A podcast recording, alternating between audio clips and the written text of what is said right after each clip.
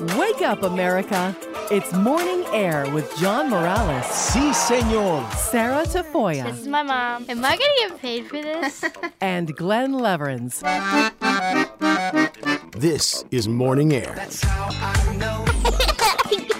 on Relevant Radio and the Relevant Radio app. Can't get enough of those happy baby noises. Thanks for joining us. Glenn holding down the fort for the whole crew on Morning Air today. And we got a great hour lined up for you. Once again, it's uh, the 10th anniversary of the papacy of Pope Francis. 10 years ago today. My goodness. Uh, nothing more exciting, right, than a new pope walking out there and uh, greeting the world as the pope and uh, Pope Francis. 10 years. We'll talk talk about that with J.D. Flynn from The Pillar coming up before the hour is through. A story corner on the way as well. Father Burke Masters joins us now. He's pastor of St. Isaac Jogues Parish in Hinsdale, Illinois.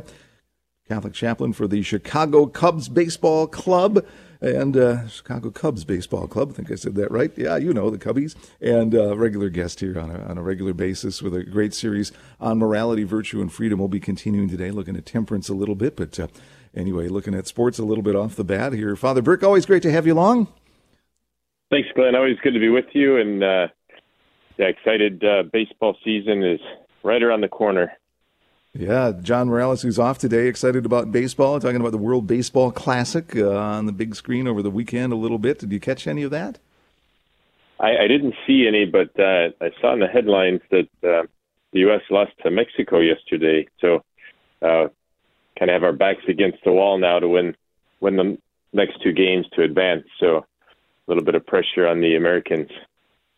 Oh, Father, I got to tell you, uh, hockey was on the tube for me. Uh, Minnesota, a big hockey hotbed, of course, in the state high school hockey tournament. You think of high school hockey, what's the big deal? Well, Friday turns out of all of the hockey games played across North America, there was only one that had more people watching in person than the uh, Minnesota State High School Hockey League semifinals in uh, St. Paul, and that was in Montreal with the, the, Canadiens having a little bigger arena to play in, uh, 21,000. Next in line, more than all of the uh, NHL games played in North America, uh, except for Montreal, was the attendance at uh, the St. Paul uh, Xcel Energy Center of over 19,000. So hockey, a big deal. Congrats to, by the way, for our, our Minnesota listeners, uh, Minnetonka, the Double A champs, and Mahtomedi, the Class A champs. So uh, watching hockey, loving baseball too, but uh, loving the Lord, especially through Lent here as we continue with our series on morality, virtue, and freedom. Father, I know you want to talk a little bit about temperance today, and we're not just talking, uh, you know, prohibition and things like that at all. Right. Yeah. So just to put this in perspective, you know, so we've been talking about the the four cardinal virtues: prudence, which is to know the good, and you're you're getting counsel, judgment, and making decisions. Justice is to do the good, uh, giving God His due and giving our neighbor their due. Um, fortitude is having the strength to persevere, especially when we're facing obstacles. And now temperance is looking at helping us to continue to do the good and to kind of put borders uh, on our passions. You know, I, the example I like to use with temperance is it's like taming uh, a wild stallion. You know, it, it's got all, all of these. It, it's strong, it's powerful, but it just kind of goes all over the place, and you know, with no direction. When somebody tames uh, a stallion, they're still very strong and powerful, but they start moving in the right direction. And that's what temperance does. It, it helps us to see, well, we, we have a lot of passions inside of us. We have a lot of desires. Some of them are inordinate. Some of them are not directed toward God. And so we have to use our, the, the virtue of temperance, uh, along with our, you know, uh, intellect and will to kind of tame those passions to say, you know, uh, many of these are, are sinful, or some of them are just just get out of line. For example, um, we know that you know sexual relations outside of marriage are are always sinful, and so uh, temperance isn't uh, so much in that area in the sense of you know moderation. You know, they say all things in moderation, not when it's sinful. When it's sinful, it's always sinful. But another example would be like I love chocolate, and chocolate in itself is not sinful. Um, but an inordinate desire for chocolate, uh, intemperance in the area of, of eating. You know, if I eat way too much chocolate, then it be, then it can become you know uh, sinful. And so, uh, temperance kind of it moderates uh, the goods of the world, uh, and also helps us to stay away from those that are uh, objectively sinful. Father, is it important to realize some of the challenges that we'll have? Uh, you know, there might be certain activities, uh, certain foods, certain things like that that uh, that we know tend to uh, tempt us a little more than others. Uh, you know, we, we might not suffer uh, not having enough temperance when it comes to broccoli, for example. But like your example of chocolate might be something. But does it does it help to kind of identify the the enemy, as it were, on this battlefield for temperance? Absolutely, and it's uh, like Saint Ignatius of Loyola talks about. Uh, the devil is like a wise army general, and he studies the enemy, which is us, you know, his goal is to separate us from God. He looks for our weak points, and there he attacks. And now, again, somebody may say, "Well, well, chocolate is is nothing in in the big picture, in the big scheme of things." But when we're faithful in small things, we can be faithful in, in bigger things. And so that's why fasting and prayer is so important in taming these passions. So, for example, if I can somebody like me who loves chocolate, if I can uh, tame through temperance that desire for chocolate, um, then I can be uh, stronger. My will can be stronger when it comes to bigger temptations that come my way. And so that's why, again, during this this season of Lent, we we practice fa- fasting and prayer is to kind of tame that wild horse within us, the, all of those different passions, and to say, I need to direct all of these toward God. Remember, our, our ultimate goal, as the Catechism says, is vocation to beatitude. We're, we're called to be truly happy uh, in, with, and through Christ. And so, if we can start moving all of our energies, all of our passions, all of our desires uh, toward God, the love of God and love of neighbor, that's when we're going to start to live a holy life. And that's when we find true happiness here on earth and ultimately well, with God in heaven. Father Burke, we're so often made to remember how God has helped us in the past, maybe remember how we've overcome some challenges, remember how we've practiced successfully temperance in the past, like you say, on some of those small things. So when a, a bigger temptation comes along, a bigger spiritual challenge comes along, we can go, hey, God has helped me in the past. He's God, the same yesterday, today, and tomorrow. He'll help me now. Yes. Uh, I find myself saying often in the confessional, all things are possible with God. So sometimes we we go to confession and we're saying the same things over and over again. And uh, a question that I might ask someone in the confessional is well, just what you're saying. Well, what's helped you in the past? Has anything uh, helped? And if they say yes, this has worked in the past, then then go back to that practice. If they say no, then we start to change things up and say, okay, have you tried this? Have you tried prayer and fasting? You know, um, remember in Scripture, uh, they go to the disciples to to cast out a demon, and, and they're not able to do so. And so then they take the person to Jesus, and and he, of course, casts out the demon. And the disciples say, "Well, why couldn't we do that?" And he said, "You know, sometimes it, it, it takes prayer and fasting, that combination of um, strengthening uh, our our intellect and will through prayer and fasting gives us the ability to withstand sometimes really strong temptations. I just want to have people who are listening to to have hope that you may be struggling with something that's been with you your whole life, and a lie that you can tend to believe is uh, this is going to be with me forever. This is impossible, and we kind of give up the fight. And the Lord wants us to to believe that again, with Him, all things are possible. To ask for His grace, for the strength to withstand temptations, and you know, if we we talk about people say, well, how do I do this? You know, what are some practical suggestions? And I would offer I would offer these three practical suggestions. The first thing is take less than you want. So um, this this may not be fun, you know, especially during this time of Lent when we're we're trying to practice uh, fasting. You know, think about when we go out to eat. The the portions that we have here in the United States uh, are huge, and like I was raised, you know, you eat everything that's on your plate because there's people who are are starving, and it's it's it's bad to waste food. So take less than what you want sometimes we go to a, a an all you can eat buffet and we go to the line six different times and then we get four different desserts, and um, you know we're we're used to just kind of satisfying every desire that we have, and uh, you know, and then it pours over into. It might start with food or drink, and then it pours over into other parts of our lives. And so to start the practice, okay, maybe I don't need three scoops of ice cream. Maybe I can maybe I can just start with one, uh, or maybe I don't need um, two hamburgers. Maybe I can eat one. So start taking less than what you want, and I think you'll find. I know I have found that uh, my needs get met, and oftentimes we don't know that we're full when we're dealing with food until after we've overeaten. So take less than what you want. The second thing is tell yourself no altogether. Now this this can be really hard, especially if it's something that you you really desire. Um, but the world tells us that you deserve this. You know, we we have a sense of an entitlement uh, to the maximum amount of pleasure. Uh, get what you want out of life. But really, the truth is, uh, God is what we is what we want and what we need uh, deep down. So the point of temperance here is not to take the joy out of life, uh, but it's rather uh, learning self-control so that we can enjoy less. Uh, uh, we can enjoy less more, if that makes sense. We can find that maybe we don't need these certain things of the world so that we can enjoy uh, the blessings of God more.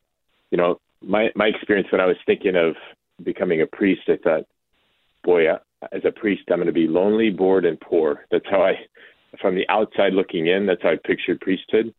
You know, I have to take the of obedience to the bishop. You know, I have to uh, live a simple uh, life. I don't take a vow of poverty as a diocesan priest, but we're called to live simple lives. And what I found is the less that I have, the more free that I feel. And I think that's true in many areas of life, especially in this area of, of temperance. So start to say no to certain things so that you can say yes to to God. And then the third thing is to uh, get uncomfortable. You know, Pope uh, Emeritus Benedict uh, the Sixteenth, God rest his soul, he said, "We're not made for comfort; we're made for greatness." And one of the great enemies to the spiritual life is this desire for comfort. You know, and so they, we have that term for certain foods, right? That's comfort food. When I'm, you know, uh, hungry, angry, lonely, or tired, we turn to certain things and we, we might go to that comfort food that makes us feel good. But it's always a temporary uh, feeling of good, uh, that sense of uh, being comfortable in the things of this world. And when we can kind of lean into God in those areas of being uncomfortable, those areas maybe where we feel lonely or we feel maybe separated from God, to lean into God uh, that's when our spiritual life starts to take uh, it goes to another level. And so, just to recap those, so start to take less than what you want. Tell yourself no altogether to certain things, and get uncomfortable. Be be uncomfortable and lean into God in those in those times uh, in our lives. Talking temperance today with Father Burke Masters. If you have uh, struggles or successes in the area of temperance, feel free to share today at 888 914 9149. 888 914 9149. Father, talk a little bit about uh, the good or bad witness that handling things with temperance can be. Yes. So um, that question makes me go back to college, you know, and uh, people. Uh, so I was in Mississippi I went to Mississippi State University to play baseball, and you know I was kind of known as the Catholic guy. I had just become Catholic my senior year in high school, and uh, I got down to the Bible Belt, and um, you know, there's not many. It's two. It was two percent Catholics when I went there, and I started to realize, boy, I'm kind of representing the church here as a 19 year old freshman in, in college, and people watched what I did, uh, for good or bad uh, they watched, and I and I realized not in a bad way that I needed to I need to be a witness for Christ and and for the church. And I think for the most part, uh, you know, I did a, a decent job. But I think all of us need to realize that that um, we are representatives of Christ, and people watch what we do. Uh, there were a lot of other. I had, a, you know, other friends in college who, you know, uh, I a couple that were Catholic, and you know, they might go out and party Friday and Saturday night and then maybe drag themselves to church on Sunday. And I remember other Christians who didn't drink would say, "Wow, that that's what Catholics do." and uh, you know, again, it's not bad. Alcohol, having a, a, a beer or a glass of wine is not not sinful.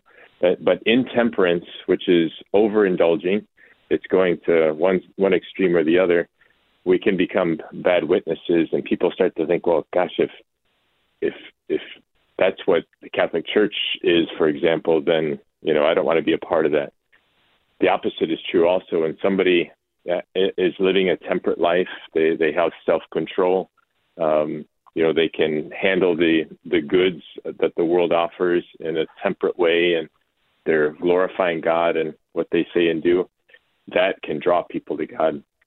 Uh, for example, when I was in high school, I went to a Catholic high school to play baseball here in Illinois, and boy, the teachers and coaches had something that I wanted. You know, they had this peace, this joy, this relationship with Christ, and uh, just by the way they lived their lives uh, in temperance, I thought, wow, I want that. And it was one of the reasons that kind of drew me to the church.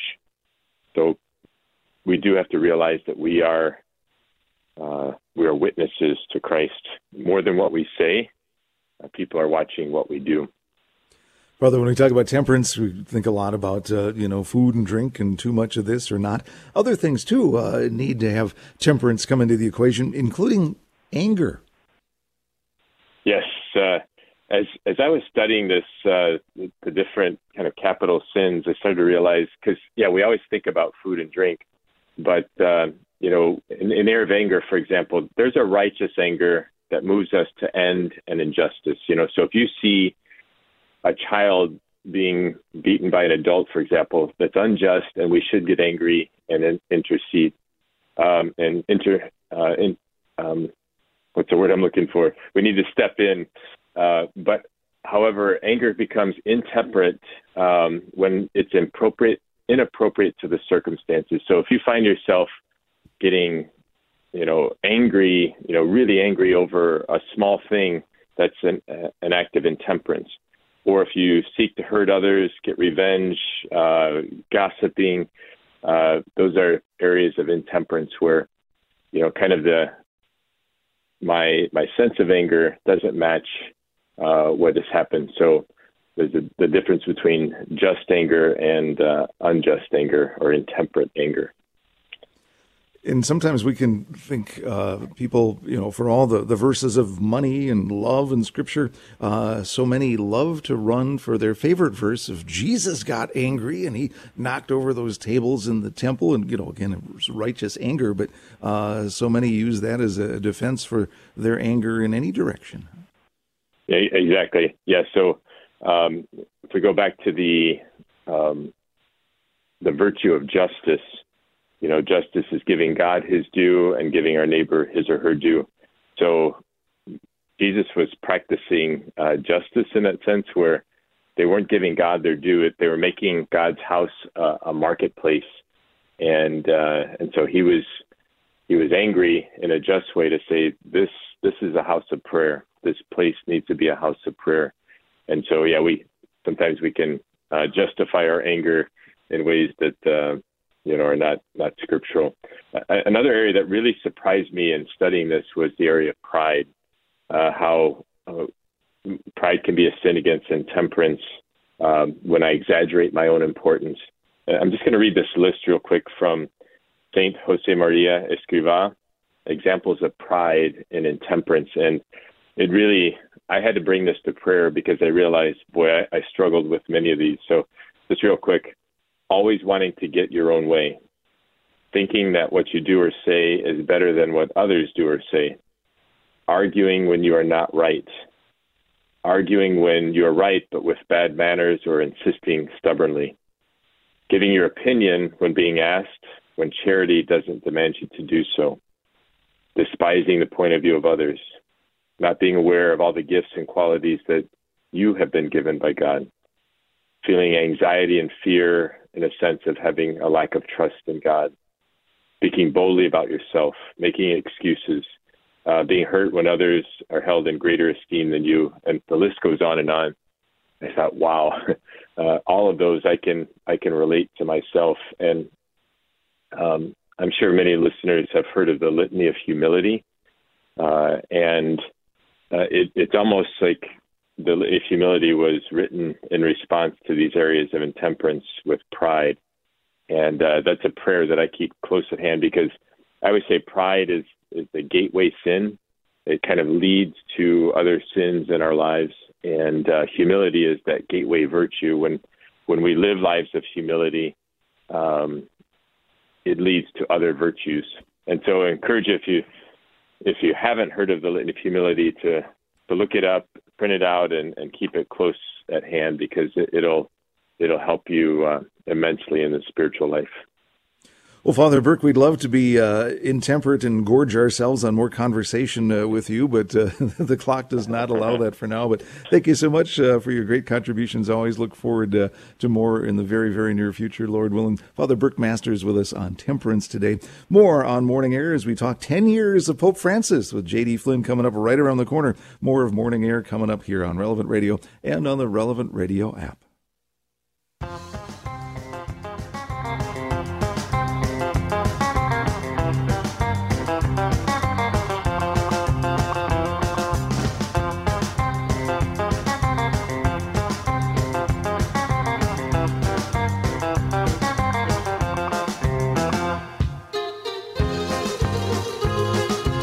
Thanks for joining us. It's Morning Air. It's uh, Glenn in for John and the whole crew this morning here, talking how to reach kids, how to better reach young people in the church. Doing that uh, from the Diocese of St. Cloud, Minnesota. We're joined by Father Jeremy Plouffe today. Getting young people back to church. There's a lot of rebuilding that needs to be done in the wake of COVID and just kind of general demographic trends, and maybe some slow to come back after some of the church scandals and the like. But uh, always, no matter how things are rolling along, we need to keep the church alive for the next generation. And uh, so we're going to talk a little bit about reaching young folks today and uh, and what that takes. And it used to be, Father, that uh, the the pattern would be hopefully kids get going when they're baptized and uh, show up every week for religious ed and uh, get confirmed and keep on going and uh, never stop not an uncommon way was kids to maybe fall away a little bit toward college and in return and certainly when it was time to get married and have kids and get them baptized and all of that. But none of that seems automatic anymore. Do we need to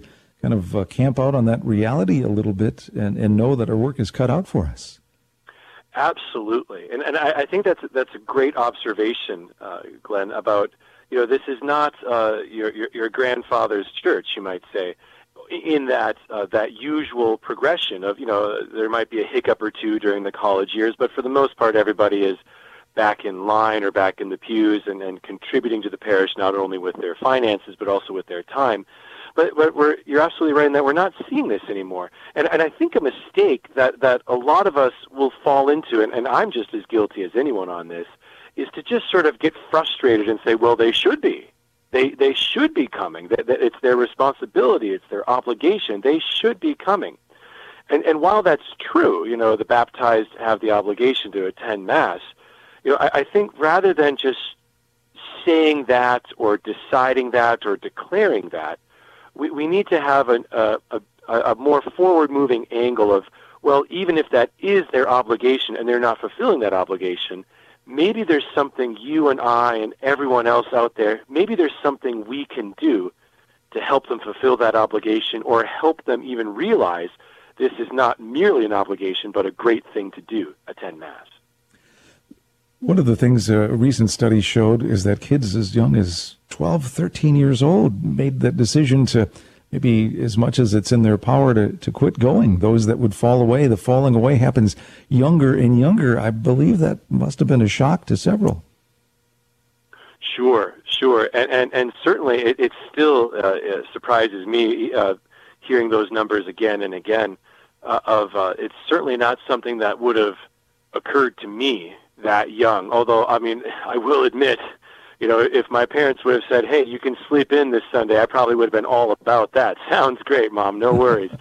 but but uh, to that end, there is something again, something fresh in the air, something new in the water, where uh, questioning uh, any authority, the church included, is certainly part of the mix uh, in, in school these days and in the culture of the young. And, and, and it's not to be excluded from the culture of the more seasoned adults, middle age and higher, where we say, you know, maybe I'm not quite so sure about the church anymore. I'm not quite so sure about Mass. And so not only do we need to re engage our own self and make sure that I'm not just coming to Mass out of old habit, this is what I do on Sunday morning as opposed to Tuesday morning, but also make sure that, hey, I help other people realize, hey, Mass is important.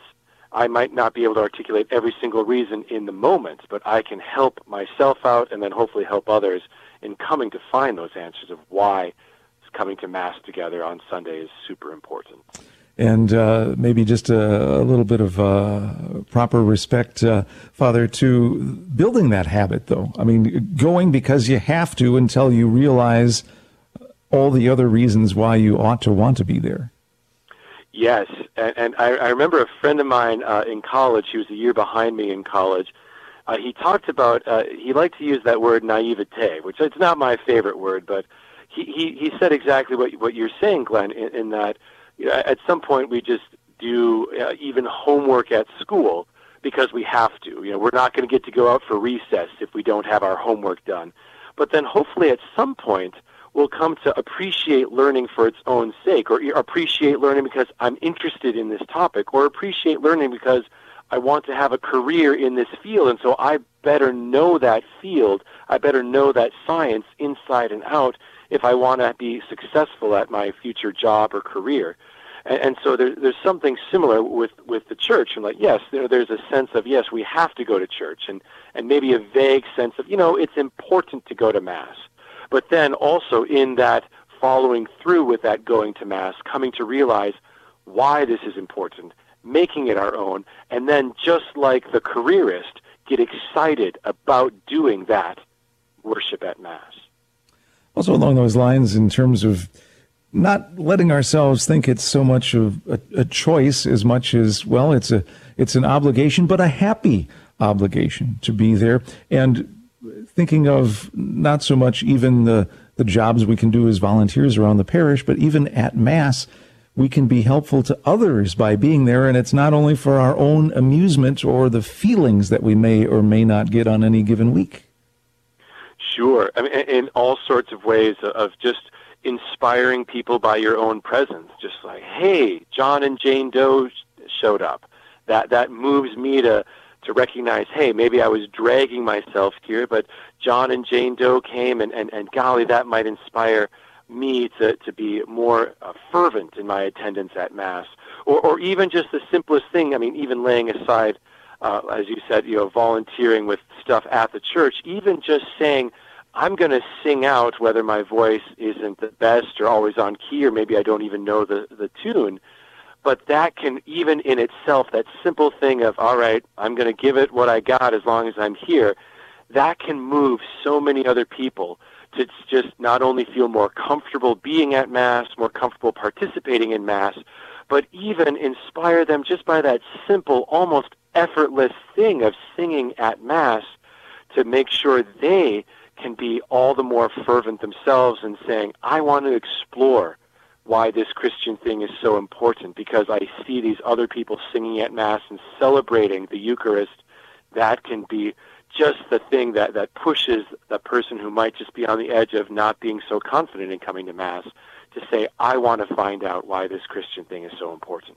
Father Jeremy Plouffe, our guest, talking about re-engaging young people in our parishes, getting them to stay, getting them to come back and uh, doing a better job of, of both of those things. Uh, I think we, we, talked a little bit about that, you know, age around 12, 13, when kids start to think a little more for themselves and enter those wonderful teen years, uh, sometimes deciding to, to move away from the faith a bit. But I think during those years, for me, I uh, grew up and went to Sunday school, depending how often my folks would drop me off. Some years were better or more involved than others. But uh, during seventh and eighth grade, we had to show up every week for our Lutheran confirmation and uh, learned a lot about the nuts and bolts, you know, put little pieces and snips here and there together. And then about the same time, the movie Jesus of Nazareth, which is one of the most excellent ah. film versions of the life of our Lord, was uh, on TV at the same time. And that was a one-two punch for me to the degree that I was so fired up. I even remember writing little graffiti in my math book that Jesus lives, you know, and I mean, how, nice. how crazy was that? And so, uh, you know, I was on fire at that point and we had a pretty good youth group, a really good youth group. And, and that got me going quite a lot. Even the youth Sunday school stuff was good for high schoolers, uh, let alone the, the field trips and things like that that we would take. But then I soon was drawn upon to start teaching the, I think, sixth graders myself as a high schooler because we needed anybody that was uh, willing and, and a bit fired up. And, and I, I missed out a little bit on some of the, the more learning myself. But I think to engage young people, people of any age, when they're at those points of being being fired up. You know, maybe it is during that intensive uh, confirmation education. Maybe it's you know at whatever point in life, it's, uh, something you can tell if you're in their life, you're in that young person's life, and that faith light bulb seems to have gone off or started to burn a little more brightly. You know, let's uh, continue to to activate them. You know, I think, Glenn, that that, that experience of yours in, in your high school years and, and, and middle school years too, that you were talking about, see, that, that just gets me like we, we already have the answer. You know, we, we don't need a a new program, you know, or, or this complicated study of well, what are we going to do to slightly more encourage a, a higher percentage of people this age to that age to attend mass. You know, it's it's you know, no deposit, no return. Uh, another friend of mine from college, he was a senior when I was a freshman. He kept saying to me, like, anyone can smell phony miles and miles away. But when we have your testimony here, Glenn, of, about, hey, I was so excited. I, I wrote in my math, in my, math book, Jesus lives, and I, and I, I even said, I'm going to help teach the elementary school kids, even though I'm only in high school. That's that's the the secret sauce. That's the hey, we have this excitement and right no deposit no return so if i'm going to get something out of this i better put something into it myself. And and that's what's so exciting too to see when we have great examples of lots of great young people whether it's middle school high school college or 20 somethings where, where we see them like yes i do value this and i see the value in that and they want to put more into the holy faith. And, and that alone can give a lot of us a great deal of joy and excitement and, and that and then catch fire ourselves from their excitement. But then hopefully uh, in all of us saying, this is important to me, I want to light the fire for other people to see as well, to not get discouraged by the uh, lack of immediate results or the fact that, you know, maybe some people who we're really hoping we'd reach are not so receptive. You know, we have to play the long game, if you will, and, and say, like, you know what, I'm, I'm going to keep on doing the best for the church, the best for the faith, and then hopefully over the long term, we'll get a lot more people a lot more excited to share what we already can see. We've talked earlier, Father, about uh, a survey showing the different reasons why people begin attending church. And far and away, just blowing everything else out of the water, was a personal invitation from someone else. Hey, a friend saying, Hey, join me. Come along. Let's go to this. Let's go to that. Let's go to ma- mass. That was like 80 some percent compared to anything else. And I think uh, a pastoral visit was maybe 6% and maybe 2% for advertising or any kind of fancy marketing campaigns we do that really speaks to that power and coupled with the authenticity, especially this younger generation today. Uh, you know, maybe the baby boomers were used to being sold all the time, so they almost kind of expect a little bit of spin and try to communicate in that way, but authenticity wins the day anymore for sure. So, uh, you know, that, that no frills. Hey, come on along. I know you haven't been there before and there's a few things that'll seem weird, but uh, let's get through it. Maybe you can enjoy the message and uh, worry about when to stand up and sit down later and just, you know, being honest about it. You know, and I, I think so. I think so, and, and everything from uh, from my own uh, limited experience of, of even going to one of the uh, the the local league baseball games. Of you know, I, I you know, as much as I love baseball, like even even for some for, for a local baseball team, I, I I I find myself a little hesitant, like ah, I don't know if I'm going to go to a game. But somebody else just says to me, like, like hey, I go sometimes. Why don't we, you know, get a ticket on the same day and, and we'll meet each other there? That kind of gets me like, okay, yes, now now I'm going to go and see what this uh, local baseball team is all about and and all the more so with the faith in that it, it's it tends to be something where we see the faith so often as, as this private thing that hey like I don't want to tell anyone else what to believe and and and just the, the frustration that that this priest and I'm sure every priest in the diocese has when people say like, "Well, I don't want to tell anyone what to think, or I don't want to invite anyone to mass because it might make them uncomfortable." It's like, well, goodness sakes, you know, the, the whole point of receiving the faith, receiving grace from the sacraments, is to spread the word, share it with others, and and uh, as as you were re- referencing in that survey, Glenn, like just the simplest thing is to say to a friend, a family member, a neighbor, like, "Hey, let's go to mass together." Let's go to mass together. Yeah, sure, as you said, Glenn, it might be some things might look a little weird to you or unusual or unfamiliar, but all the more, I want to show you what greatness is inside those church walls.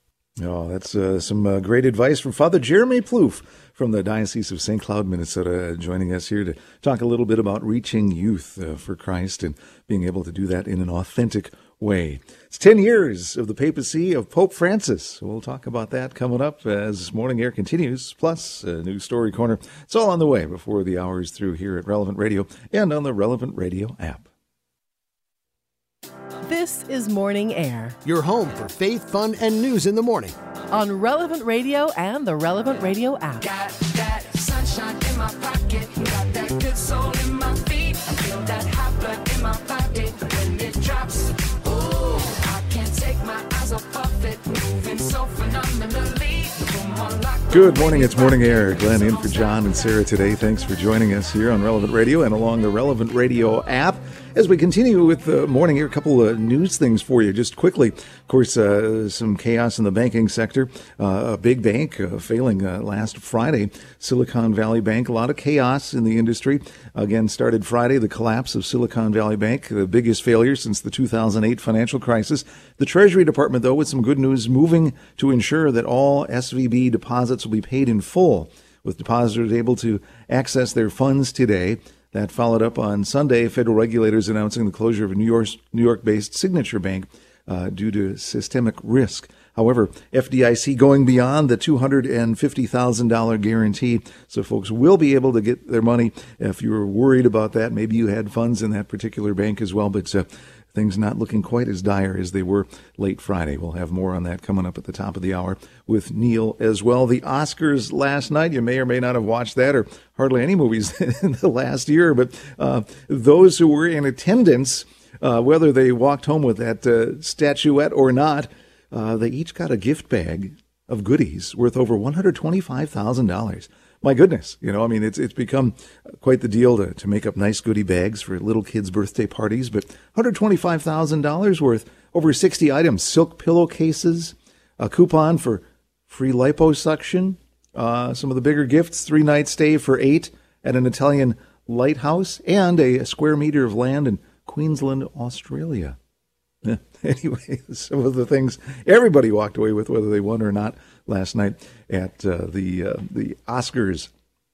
Well, we are celebrating today 10 years of the papacy of Pope Francis. And uh, interesting story to, to pass along about how some folks from Argentina who were at St. Peter's Square when the big announcement was made found out that it was their guy. This starts several, several years ago uh, before my wife and I were dating, and she was hanging out with a, a friend of hers who had a boyfriend, but it was just her and her friend at a restaurant, and this waiter was friendly and kind of cute, and her friend wanted to get this guy's number, and she said, "Well, you know, my future wife said, well, you can't do that. You got a boyfriend." And then her friend said, "Well, you get the number." And so she got the number, and then they all were friends, kind of hung out just as friends, uh, on and off a little bit through a year or so of college or so. And the, this particular waiter went on to complete his degree, went on to, to law school, and then, more importantly, went on to become Catholic and become a priest and lead his parents into the church as well. And I believe he was still a seminarian as the story goes, but he was in St. Peter's Square 10 years ago today, 10 years ago, as the new pope was announced. And Archbishop Bergoglio not on the top 10 list for so many, although it appears later we learned he came very close to being named pope when Pope Benedict was named pope. But uh, the name was announced, and people in the square with all the noise and confusion weren't sure about the name. So this future priest called back to Minnesota to talk to some of his friends at Mankato State University of Minnesota who had been watching on TV and sure enough could give the name. Yes, Pope Francis, the one from Argentina. And so as they're repeating that in the square to one another on the phone with their friends in Minnesota, they happen to be standing next to a group of Argentinians who found out that day that it was their man who's been our Pope Francis now for the past 10 years.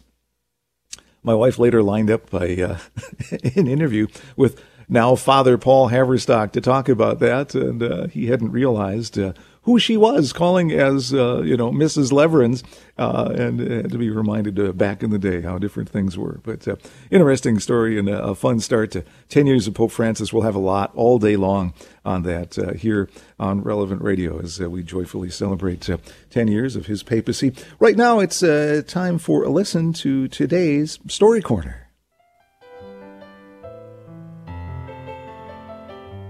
Our story today called The Five Year Old Girl Who Asked Her Neighbors to Be Her Grandparents. The story from Caitlin Martinez. Bill and Arlene were the most amazing neighbors ever. I've got a certificate on my wall to prove it.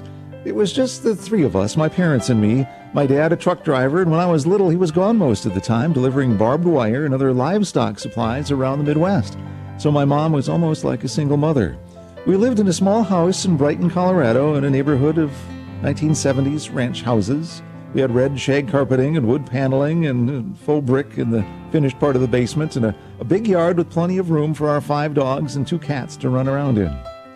We moved there on my third birthday, my first memory is of our neighbor Arlene handing me strawberries from her garden through a hole in the chain link fence. She and her husband Bill live next door. Arlene spent a lot of time working in the garden, and I was always talking to her from our yard. I was a chatterbox, and I think what drew me to Arlene and Bill is they never got tired of listening to me gab. I also think Arlene saw a lot of herself in me. We were both lonely, anxious kids, and that may be why she always took the time to listen to me. Bill, too. It was a wonderful connection. There weren't any kids my age in the neighborhood, so I mostly played in the yard with the dogs. I had a lot of imaginary friends, a whole family actually, with a husband, in laws, children, a best friend. no joke, weird kid.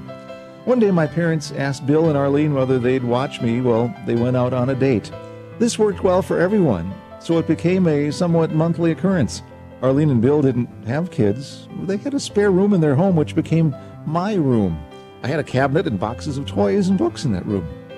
Arlene and I would do crafts together, and we were always putting tiny sequins on things. And Bill taught me how to ride a bike and later how to drive the lawn tractor and eventually a car, stick and automatic. He was always fixing something in his garage and always smelled like oil. I'd wander over to chatter at him, and he'd always stop and listen to me, just like Arlene did. When I was about five, I had an idea. My parents were watching TV when I, I spit it out. I said, What if I adopted Bill and Arlene as my grandparents? My parents said I could go over and ask them tomorrow. The next day, I knocked on Bill and Arlene's door. I sat down in their living room and I said, Will you guys be my grandparents? They started crying and enthusiastically accepted. Soon after, they printed out an adoption certificate and hung it on their living room wall from then on. I remember being surprised they took my offer so seriously. Not because I wasn't serious, but because I was just a kid. I could have laughed it off. Thinking of that moment, it still brings tears to my eyes. There is something truly magnificent about a child offering up her love and adults being so ecstatic to accept it. Every child in this world deserves to have enthusiastically reciprocated love. From the day I adopted them, I called Bill and Arlene Grandpa and Grandma. Pretty soon my parents were calling them Mom and Dad. Even our animals loved Bill and Arlene and often would sneak out of our yard to go visit them. Arlene always kept treats in her pocket for them. In the winter, Bill would attach a snowplow to the front of the lawn tractor and would plow the block and all the neighbors' driveways together. One of my first times on the tractor, I plowed our own chain link fence. Bill chuckled in his laid back way. We eventually replaced it with a nice tall wooden privacy fence. My dad and Bill installed it together, and they cut a small gate in the top of one section so we could open it and still chat. They also added a window at the bottom for the dogs. Over the years, Bill and Arlene supported me in all my dreams. They encouraged me to apply for college, even though I didn't have the money to go. And when I got accepted to Colorado State, they presented me with a fund they told me they'd been putting money away since the day I adopted them. It took me five years, but I graduated with a degree in forest management, and now I work as a forest health technician for Colorado State Forest Service. Since I've become an adult, I've learned more about my grandparents. They both grew up poor. Bill's mother died when he was eight. He and his siblings, there were eight of them, went to live with relatives. Arlene had some health problems and struggled with alcohol when she was young. Their lives weren't as perfect as they appeared to be through the fence, but the two of them always seemed genuinely happy in each other's company. Bill told me once on a trip in their RV that he listened to Arlene talk about raising honeybees for 200 miles, and he never tired of the sound of her voice. Arlene passed away in 2013, two days before our adoption anniversary. Bill gave her eulogy, and at the end he said, Arlene leaves behind her husband Bill and the greatest joy of her life, her granddaughter Katie. After the funeral, Bill gave me the ring that he'd gifted to Arlene on their 25th wedding anniversary. It's a simple gold band I wear on my finger as a reminder of the kind of love I wish to put into this world. From Romans 12:10, be devoted to one another in love. Honor one another above yourselves. As our Story Corner today, uh, if you would like to give that another listen or share it with others, you can always access the Story Corner each and every day in podcast form. You can do that on the Relevant Radio app as well as at relevantradio.com. Just look for Glenn's Story Corner. Always happy to have you download and share different pieces of relevant radio programming, whether it's parts of Morning Air, whether it's uh, the Story Corner, or any of the other programming you hear here on Relevant Radio. Great way to listen when you want, in addition to you know when it first comes out live. Lots of ways to listen in the modern world. Hey, and speaking Speaking of the Story Corner, we always welcome your suggestions too. If uh, you've got a story you've come across you think others would love to hear, maybe it's something you've written yourself. We're happy to use those from time to time too. You can email us morningair at relevantradio.com, morningair at relevantradio.com. Dot. We'll get to goof off, Lord willing, again tomorrow a little bit as uh, John's out this week. But uh, thanks for joining us. Keep listening. Patrick Madrid next, along with sidekick Cyrus. They'll talk Beatles, you know, and uh, everything Catholic as well. It's all coming up next here on Relevant Radio and on the Relevant Radio app.